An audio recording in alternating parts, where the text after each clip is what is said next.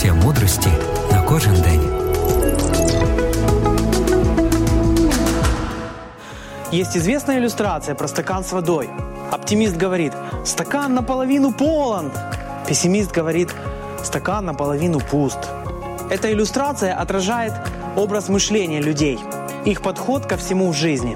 Во-первых, люди смотрят на одно и то же, но каждый интерпретирует по-своему.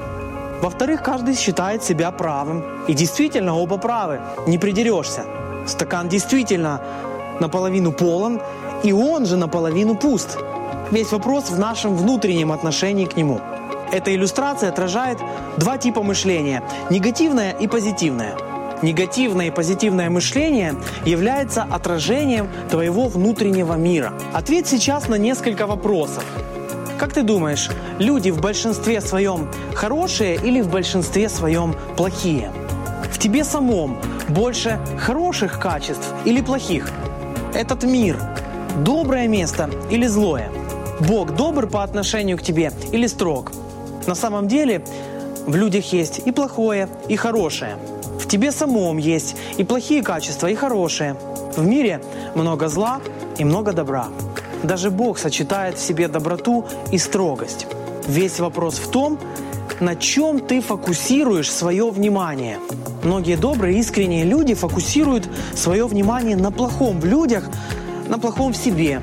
Этот мир злой, порочный, греховный. Сатана здесь правит бал. И это отражается на их поведении. Они начинают критиковать, судить, выискивать везде плохое. Фактически фокус их внимания сосредотачивается на негативном. Но Библия учит совершенно иному подходу к жизни.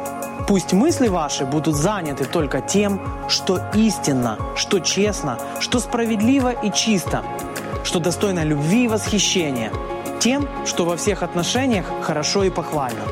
Послание к филиппийцам, 4 глава, 8 стих в современном переводе. Я стараюсь мыслить позитивно, потому что этому учит Библия. Стараюсь замечать в людях и в себе хорошее.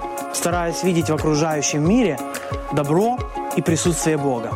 Я предпочитаю видеть, что стакан наполовину полон, чего и вам желаю.